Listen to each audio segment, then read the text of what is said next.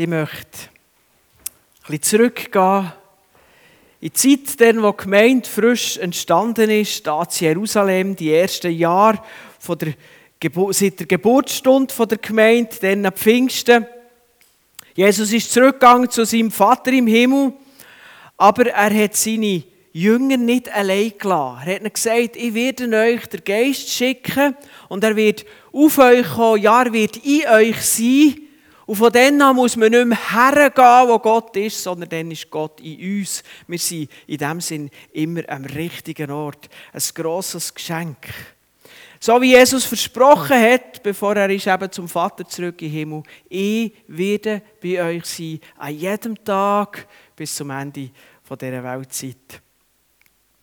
Und der, der Übergang, wo der Geist ist Menschen und die, die Vollmacht, die Herrlichkeit von Christus plötzlich in jedem Menschen in, in Vollmacht gelebt hat, ist ein, ein riesen Ruck durch die Gemeinde durchgegangen, durch die Gruppe von Nachfolgern von Jesus Christus. Und es hat ein riesiges Wachstum gegeben.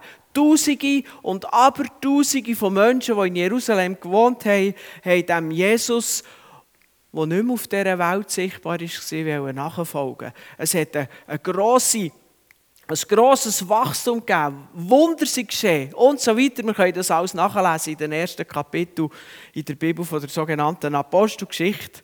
Aber das Wachstum hat hier Leute auf den Plan gerufen, die neidisch waren, die anfangen gegen die Leute reden, die sie anfangen schikanieren, bis her zu handfester Verfolgung.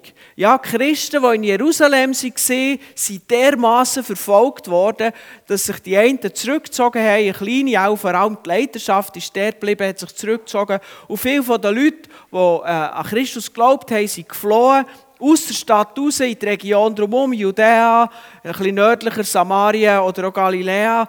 Aber sie haben sich dort nicht versteckt, sondern sie haben genau das Gleiche gemacht, was sie in Jerusalem gemacht haben. Sie haben nämlich den Menschen von Christus erzählt. Und das, was mit Jerusalem hat wollen, nämlich Christen vernichten, das Gegenteil ist passiert. Es hat sich noch weiter ausbreitet in diesen Städten und Dörfern und so weiter in Judäa, in Samaria, in Galiläa.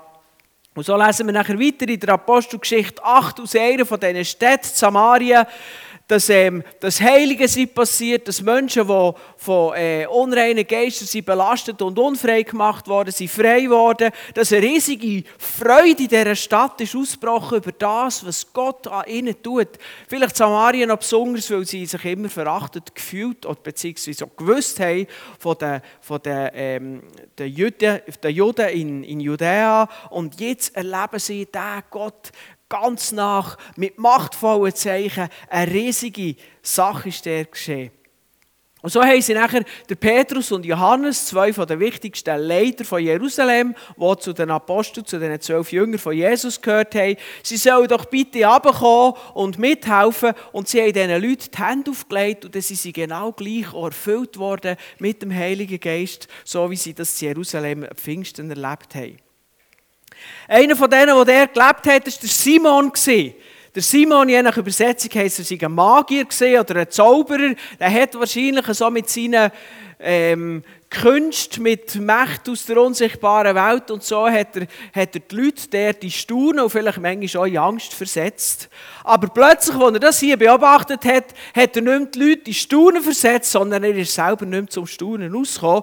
Und vor allem, als er dann noch sieht, wie da der Petrus und der Johannes diesen Leuten die Hand auflegen und die Leute wie verwandelt aus dem Gebet rauskommen und, und, und voll von dieser göttlichen Vollmacht sind, so etwas hat er nie erlebt und so etwas hat er vorher nie mit seinen Tricks und seinen Zauberkünsten erreichen Und so hat er sich den Petrus geschnappt und gesagt, hey Petrus, machen wir einen Deal, wie viel muss ich dir zahlen, dass ich das auch kann. Den Leuten die Hände auflegen und dann sind sie erfüllt mit dem Geist. Und der Petrus gibt ihm eine ziemlich, un, äh, wie soll ich sagen, eine ziemlich unzimperliche Antwort und sagt, zur Hölle mit dir und deinem Geld. So tut es die neue Genfer Übersetzung äh, übersetzen. Zu denken, was Gott schenkt, könne man kaufen. Äh, Simon ist ziemlich erklüpft. Der Simon hat der Petrus gebeten, er soll doch bitte bei Gott beten, dass das, was er jetzt gerade gesagt hat, nicht passiere. Und nachher endet der Bericht. Es nicht mich wundern, was aus dem Simon ist geworden. Ich gehe davon aus, er hatte so einen Schock gehabt, dass er etwas gelernt hat aus dieser Situation. Und auch wir können etwas lernen. Gaben, die Gott schenkt, kann man nicht kaufen. Gaben, die Gott schenkt, die kann man ausprobieren. Die soll man einsetzen. Der Paulus sagt sogar, dass man sie begehren soll, dass man danach verlangen soll. Aber man kann sie nicht verdienen. Und ich möchte etwas zu Gaben lesen, was im, im Römer 12 steht, im, Kap, äh, im Römer 12 steht, ja, im Römerbrief, den Paulus an die Christen in Rom geschrieben hat, im 12. Kapitel, Vers 6 bis 8. Dort heißt es über Gaben, denn die Gaben, die Gott uns in seiner Gnade geschenkt hat, sind verschieden. Wenn jemand die Gabe des prophetischen Redens hat, ist es seine Aufgabe, sie in Übereinstimmung mit dem Glauben zu gebrauchen. Wenn jemand die Gabe hat, einen praktischen Dienst auszuüben, soll er diese Gabe einsetzen. Wenn jemand die Gabe des Lehrens hat, ist es seine Aufgabe zu lehren.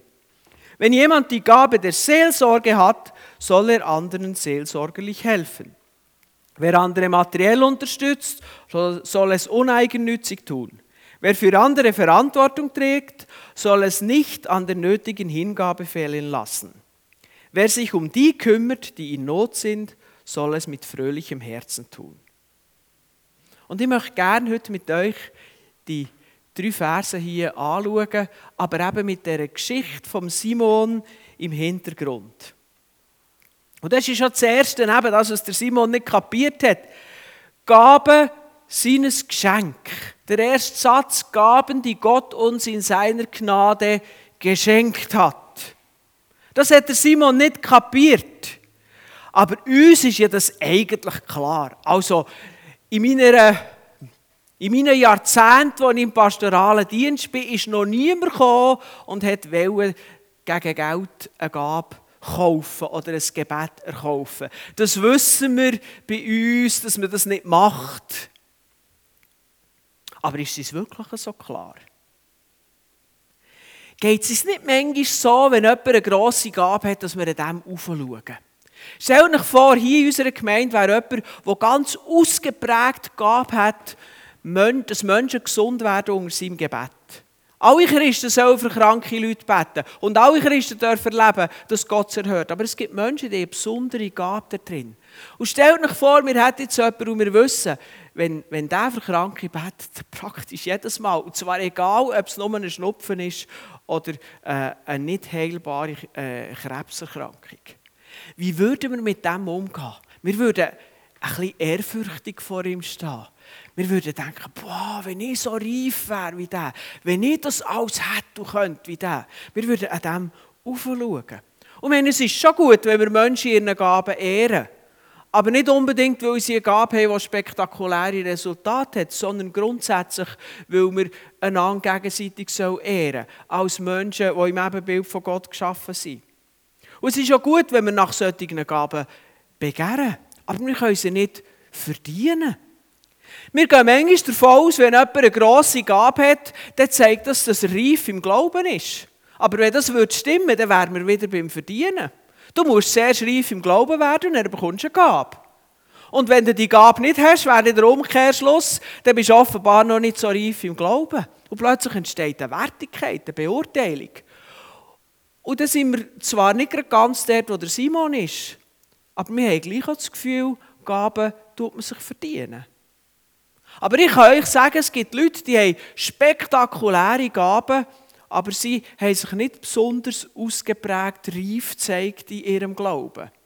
Sie sind nachher manchmal über die Gaben gestolpert, weil sie selber mit dem nicht können umgehen und sich das Highlight Nase steigen, dass sie, ähm, dass sie eine grosse, ähm, spektakuläre Gabe hatten. Und dann gibt es andere Leute, denen ihre Gabe ist viel mehr im Hintergrund. Aber ihr Leben ist von einer Tiefe von der Beziehung zu Gott prägt, dass man schon rein nur berührt wird, einfach nur, weil dort, wo die sind, Gott sich ausstrahlt. Einfach aus der Reife von ihrem Glauben heraus. Aber wenn wir das wirklich lehren, anfangen, glauben, Gaben sind ein Geschenk von der Gnade, dann sind wir auch nicht minderwertig, wenn wir eine Gabe nicht haben. Weil es ist nicht eine Beurteilung über unser Menschsein. Es ist ein Geschenk von der Gnade von Gott. Wenn wir wirklich das anfangen glauben, dann können wir aufhören mit Neid, weil der andere eine andere Gabe hat. Ja, wir dürfen Gott bitten. Wenn du auf deinem Herz hast, ich habe das auch schon von Leuten gehört, dass sie auf dem Herz haben, zum Beispiel eben die Gabe der Heilung. Der bet für das. Und der begehrt das. Eben im, 1. Korinther 14, 1, da geht es vor allem um die prophetische Gabe. Da sagt es, wir sollen sie begehren. Wir sollen wirklich Gott in den Ohren legen, Herr, ich will die Gabe. Und wenn das wirklich ein Wunsch ist auf deinem Herz, dann bitte Gott, der ring drum. Aber geh nicht davon aus, du könntest das kaufen, indem du ganz besonders braver Christ bist, indem du über die Zeit noch etwas in die Kollekte tust oder sonst irgendetwas. Eine Gabe ist ein Geschenk von Gott und nicht etwas, das wir uns durch Leistung oder durch Geld oder auf irgendeine Art erwerben können. Und noch ein letztes zu den Gaben, die ein Geschenk sind. Gott schenkt dir die Gaben, die du brauchst für die Berufung, die er dir gibt. Gott rüstet dich aus mit dem, was du brauchst. Manchmal ist eine Gabe nicht zu haben, auch ein Zeichen, dass man bestimmte Aufgabe nicht hat. Dass man in dem Sinn eine Gabe nicht hat, ich sage jetzt nicht, ob befreiend ist, aber einfach uns auch zeigt, wir brauchen einen Ang, ich muss nicht alles selber können und müssen. Und das ist ja auch ein wertvoller Aspekt, den wir daraus sehen. Das ist das Erste. Gaben sind ein Geschenk. Aber Gaben zu haben, ist zu wenig allein. Gaben, die man hat, soll man auch einsetzen. Das ist mein zwei Punkt. Ich habe den Text hier noch ein bisschen mit Hervorhebungen versehen. Eben, wer die prophetische Rede hat. Es ist seine Aufgabe, sie zu brauchen. Oder bei der nächsten Gabe soll er diese Gabe einsetzen oder auch lehren, ist es seine Aufgabe zu lehren. Er soll seelsorgerlich helfen, wer Gabe vor Seelsorge hat. Wer materiell andere unterstützt, soll es tun, uneigennützig. Also der Paulus geht hier in diesem Text, in diesem Abschnitt davon aus, wenn wir eine Gabe haben, dann sollen wir sie auch einsetzen. Eigentlich logisch. Aber manchmal müssen wir gleich daran denken, müssen wir uns daran erinnern. Es ist gut danach, nach Gaben zu streben. Aber ich sage euch, wenn jemand eine prophetische Gabe hat und wirklich in ein Leben genau im richtigen Moment genau das Richtige hineinsagt, in einer Klarheit in einer Deutlichkeit über Sachen, die er gar nicht wissen kann, aber er macht es nicht, ist die Gabe völlig wirkungslos. Wenn jemand mit Kranken kann beten und sie werden gesund, weil ihm Gott die Gabe aus Gnade gibt, aber er betet nicht mit Kranken, ist die Gabe völlig wirkungslos. Dann lasse ich lieber von einem mit mir beten, der einfach aus seiner Treue, von seinem Herzensglauben kindlich vor Gott kommt und für mich betet. Da habe ich mehr davon, als von dem mit der Gabe vor Heilung, die er nicht einsetzt. Das ist das, was der Petrus sagt im ersten Petrusbrief, wo er sich auch die christliche Gemeinde richtet und sagt, jeder soll den anderen mit der Gabe dienen, die er von Gott bekommen hat. Wenn ihr das tut, erweist ihr euch als gute Verwalter der Gnade, die Gott uns in so vielfältiger Weise schenkt. Eben, Gott schenkt Gaben aus Gnade, aber jetzt sollen wir die verwalten. Jetzt sollen wir dort dran sein. Und jetzt sollen wir dort wirklich mit diesen Gaben dienen. Und dann dürfen wir ganz natürlich sein. Was ist deine Gabe? Was ist deine Stärke? Darin liegt deine Aufgabe, häufig auch deine Berufung. Und wir sie dürfen einsetzen und wir sie sollen einsetzen. Wir sollen uns auch nicht verstecken. Manchmal ist es ja ein Stückchen weit eine Bescheidenheit, dass jemand sagt, ja, jetzt will nicht schon wieder ich einen geistlichen Eindruck während der Lobpreiszeit, wo wir etwa geistliche Eindrücke auch miteinander teilen. Ja, jetzt will nicht schon wieder ich. Ja, ich will doch mich jetzt nicht so in Szene setzen, als ob ich irgendjemand wäre. Nein, du verwaltest deine Gabe, die Gott dir geschenkt hat. Du bist nicht mehr, weil du die Gabe hast. Gegenüber dem, der die Gabe vielleicht nicht so ausgeprägt hat oder was er erst im Trainieren ist und vielleicht manchmal noch ein bisschen mehr Unsicherheit hat. Ist es das von Gott oder ist es das von mir? Die Frage, die uns ja alle manchmal beschäftigen, wenn wir so Eindrücke bekommen. Sondern du setzt sie ein, du verwaltest sie. Und als drittes vielleicht auch fast ein bisschen als Zusammenfassung, als das, was wir daraus herausnehmen. Gaben, Aufgaben, die sich daraus ergeben, machen nicht unsere Identität, unser Menschsein aus. Weder der Prophet, noch der Apostel, noch der Lehrer oder wie man immer die Gaben nennt, machen uns aus. Der Johannes, also der Jünger, der, der das Johannesevangelium geschrieben hat, der, der ganz nach bei Jesus war, wenn er von sich geredet hat im Evangelium, hat er immer gesagt, der Jünger, den Jesus lieb hatte. Übrigens gibt es moderne Übersetzungen, die sagen, den Jesus lieber hatte. Das steht aber nicht so im Bibeltext. Das heißt, den Jesus lieb hat. Und ich glaube, das ist genau das, was er wollte sagen. Er hat sich nicht abheben hey, mir hätte im Fall Jesus lieber. So wie manchmal Kind in Naivität im, im Sandkasten gegeneinander streiten. Sondern er hat einfach seine Identität festgemacht. Er hätte doch können sagen ich bin im Fall einer von den engsten Freunden von Jesus. Das hätte gestummen. Er ist mit dem Jakobus und mit dem Petrus ist er zum, hat er zum innersten Kern gehört. Er hätte doch können sagen Johannes, der die Säule war in der ersten Gemeinde in Jerusalem. Oder Johannes, Johannes der große Apostel oder so. Aber das war nicht seine Identität. Was ihn ausgemacht hat, hat er immer wieder klar gemacht. Der Jünger, den Jesus lieb hatte. Und ich denke, das ist genau das, was wir auch sollen. Wir sollen uns nicht auf unsere Gaben etwas einbilden. Du bist nicht, was du bekommen hast oder was du kannst leisten kannst. Gerade wir als Schweizer müssen uns das ganz besonders sagen. Wir definieren uns sehr oft über unsere Leistung, über unsere Resultate, manchmal über unser Portemonnaie, über die Grösse des Autos oder über die Motorenstärke oder über das Haus oder was auch immer. Wir uns häufig über solche Sachen definieren. Der Johannes, der in Film sehr wohl Grund hat, sich zu abheben von den anderen Christen, hat simpel und einfach gesagt, der Jünger, den Jesus lieb hat. Und das kann jeder Christ genau gleich sagen, in der genau gleich grossen Autorität. Und wenn du deine Gaben anschaust, die, die du hast und die, die du nicht hast, dann hat das mit deiner Identität null und nichts zu tun. Du bist als Christ ein Jünger, der Jesus lieb hat. Und ich möchte es zum Schluss noch auf eine Gabe anwenden, die vielleicht in diesem Zusammenhang besonders ein bisschen eine heikle Position hat, nämlich die Gabe von der Leitung. Der, ähm, in dieser Übersetzung, die ich gelesen habe, äh, ähm, heisst es von der Verantwortung. Ich habe euch das nochmal hervorgehoben, da im achten Vers. Wer für andere Verantwortung trägt, soll es nicht an der nötigen Hingabe fehlen lassen. Je nach Übersetzung heisst es nicht Verantwortung, sondern eben die Leitung. Ein Leiter tut leiten, das ist eine Gabe von ihm. Es ist schon eine Position, die er inne hat. Es ist eine Position auf der einen Seite von der Verantwortung, darum ist sie auch so übersetzt, auf der anderen Seite von der Autorität, weil man wenn man leitet, gewisse Sachen muss entscheiden. Man kann nur leiten, wenn man den Weg auch gibt. Im Auto ist der, der leitet, immer der, der am Steuer sitzt. Und man kann reden man kann machen, man kann tun, was man will, aber schlussendlich ist der der Leiter, der die Steuer trägt. Dann geht es eben rechts oder links oder geradeaus.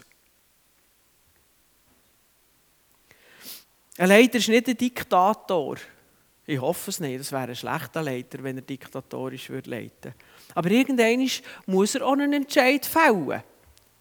Manchmal kann das sogar ein Entscheid sein, der aus dem Team herausgekommen ist, ursprünglich nicht sein Entscheid war. Aber letztendlich, wenn jemand der Leiter ist, muss er letztendlich irgendwann den Entscheid fällen. Es braucht Mut vom Leiter rauszustehen. Und es braucht Bereitschaft vom Geleiteten mitzugehen. Und so läuft jeder Bereich eigentlich bei uns in der Gemeinde. Eine Kleingruppe funktioniert so. Auch wenn nicht jeder Kleingruppenleiter das gleich umsetzt. Er hat gleich die Verantwortung. So läuft ein, ein Dienstbereich. Heute Morgen die Lobpreisgruppe ist unter einer Leitung gestanden. Und ich glaube, es hat viel besser getönt, als wenn jeder das Tempo, die Tonhöhe und die Liederauswahl ganz spontan selber bestimmt. Die Gemeinde funktioniert so. Seit ziemlich genau elf Jahren, dass Beatrice und ich sind gewählt worden, dass wir hier in dieser Gemeinde die Leitung wahrnehmen sollen. Manchmal heisst es aber für uns, dass wir geleitet sind. Wenn nämlich die Mitgliederversammlung etwas entscheidet, was für uns bindend ist, dann sind wir die geleitet. Manchmal ist es so der Vorstand. Und in anderen Situationen müssen wir die Verantwortung tragen, zu leiten. Und analog ist es für andere in ihren ähm, Aufgaben. Und für das gemeinsame Unterwegs ist das notwendig, übrigens nicht nur in der Gemeinde. Oder Arbeit gibt es eine Struktur, wo jemand die Leitung inne hat. Bei uns wird zurzeit das Dach renoviert und dort ist einer der Leiter. Und irgendwann hat er mir gesagt, wenn irgendetwas zu sagen sei, soll ich zu ihm kommen, nicht zum anderen Bützer. Er will das, er ist der Vorarbeiter. Er hat in seiner Arbeitsstruktur eine Ordnung drin haben. Auch in der Schule ist es so, in der Familie ist es so. Eigentlich grundsätzlich, wenn Menschen miteinander unterwegs sind, muss irgendwie eine Struktur sein. Wenn die nicht ist und wir sich nicht einig, ja, was macht man dann? Entweder gilt das Faustrecht oder man geht auseinander. Oder man hat eben die Struktur der Leiterschaft, die dort wichtig ist. In der Gemeinde kommt noch etwas Besonderes dazu. Dort leitet man nämlich über das Kreuz. Ich bin zwar Gemeindeleiter, aber wenn ich am Begegnungsnachmittag bin, dann ist Silvia meine Leiterin, weil sie die Leiterin ist vom Begegnungsnachmittag. In der Kleingruppe ist es Beatrice, weil Beatrice Kleingruppenleiterin ist. Da ist man manchmal über das Kreuz. Ich habe mal von einer jungen Frau gehört, die gesagt hat, sie habe Mühe, die Aufgabe zu übernehmen, weil das ist jemand Leiter, der früher sie die Leiterin von ihm war. Sie ist mit dem fast nicht zurechtgekommen. Aber das ist etwas, was zur Gemeinschaft gehört. Und das kann man dann gut umsetzen, wenn wir eben sehen, dass das eine Aufgabe, eine Gabe, eine Position ist und nicht eine Identität.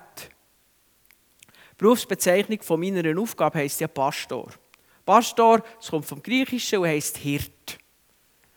Aber Hirt ist nur meine Aufgabe. Wenn ich mich von meiner Identität anschaue, bin ich ein Schaf von der Herde, wenn wir das Bild weiter brauchen, wie jeder andere Christ auch. Oder eben ein Jünger, den Jesus lieb hat. Das ist nur die Aufgabe. Und wir müssen das lernen, trennen. Wir sind nicht, was wir für eine Gabe haben. Wir sind nicht, was wir für eine Aufgabe haben, was wir für eine Position haben. Wir sind immer Jünger, die Jesus liebt. Oder im Bild vom Hirt sind wir Schaf, weil es gibt nur einen, der wirklich Hirt ist, das ist Jesus Christus.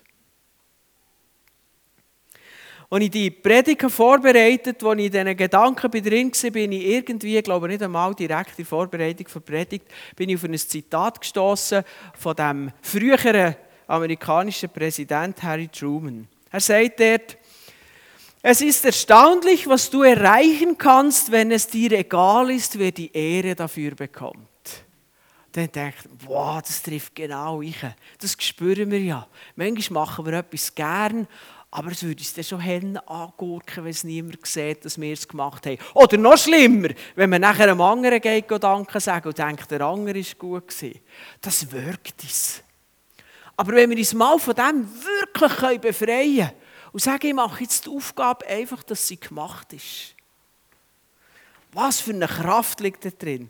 Wir haben nachher die Version noch umformuliert auf uns als Gemeinde. Es ist erstaunlich, was wir als Gemeinde erreichen können, wenn sich jeder mit der Absicht einsetzt, dass Gottes Ehre groß gemacht wird. Mir ist nämlich nicht ganz egal, wer der überkommt.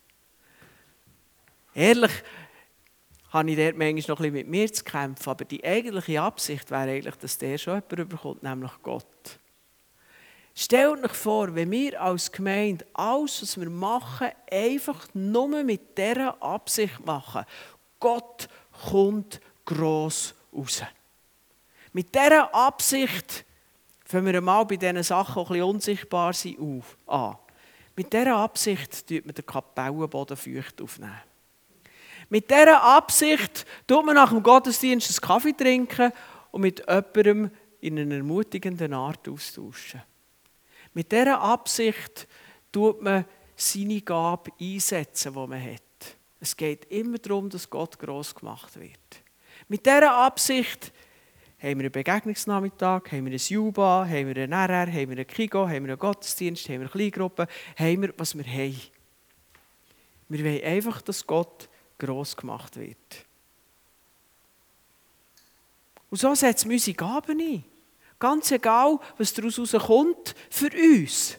Ganz egal, ob meine Gabe in der Gabehierarchie-Liste, in dieser menschlichen Liste, die wir uns machen, weit oben ist oder weit unten. Weil sie sichtbar spektakuläre Resultate hat oder weniger sichtbar spektakuläre. Du dienst und du dienst sogar dann, wenn der andere passiv ist und einfach bleibt sitzen. Sagst du, mir geht es um Gottes Ehre. Ich hoffe, durch mein Verhalten kann ich ihn ermutigen und nicht ich mich von seiner Passivität aufhalten. Als Gemeinde sind wir hier im Seeland zum Dienen. Es geht um mehr als einfach, dass wir ein Netzgrüppeli sind, was gut hat miteinander. Es geht um die Menschen, die Jesus Christus nicht kennen, die in dem Sinn die Verlorenen sind, weil wir sie erst dann daheim, erst dann gefunden, wenn wir mit Gott in Verbindung sind. Und wenn wir von Gott getrennt sind, sind wir verloren. Und die Generation, die jetzt lebt, die hat noch ein paar Jahrzehnte. In 100 Jahren wird mit der Generation, die heute lebt, nicht mehr dienen können, weil sie sind alle weg. Also wenn wir diesen Menschen dienen wollen, dann müssen wir das jetzt machen. Aber nicht nur die Menschen draus, auch die drinnen.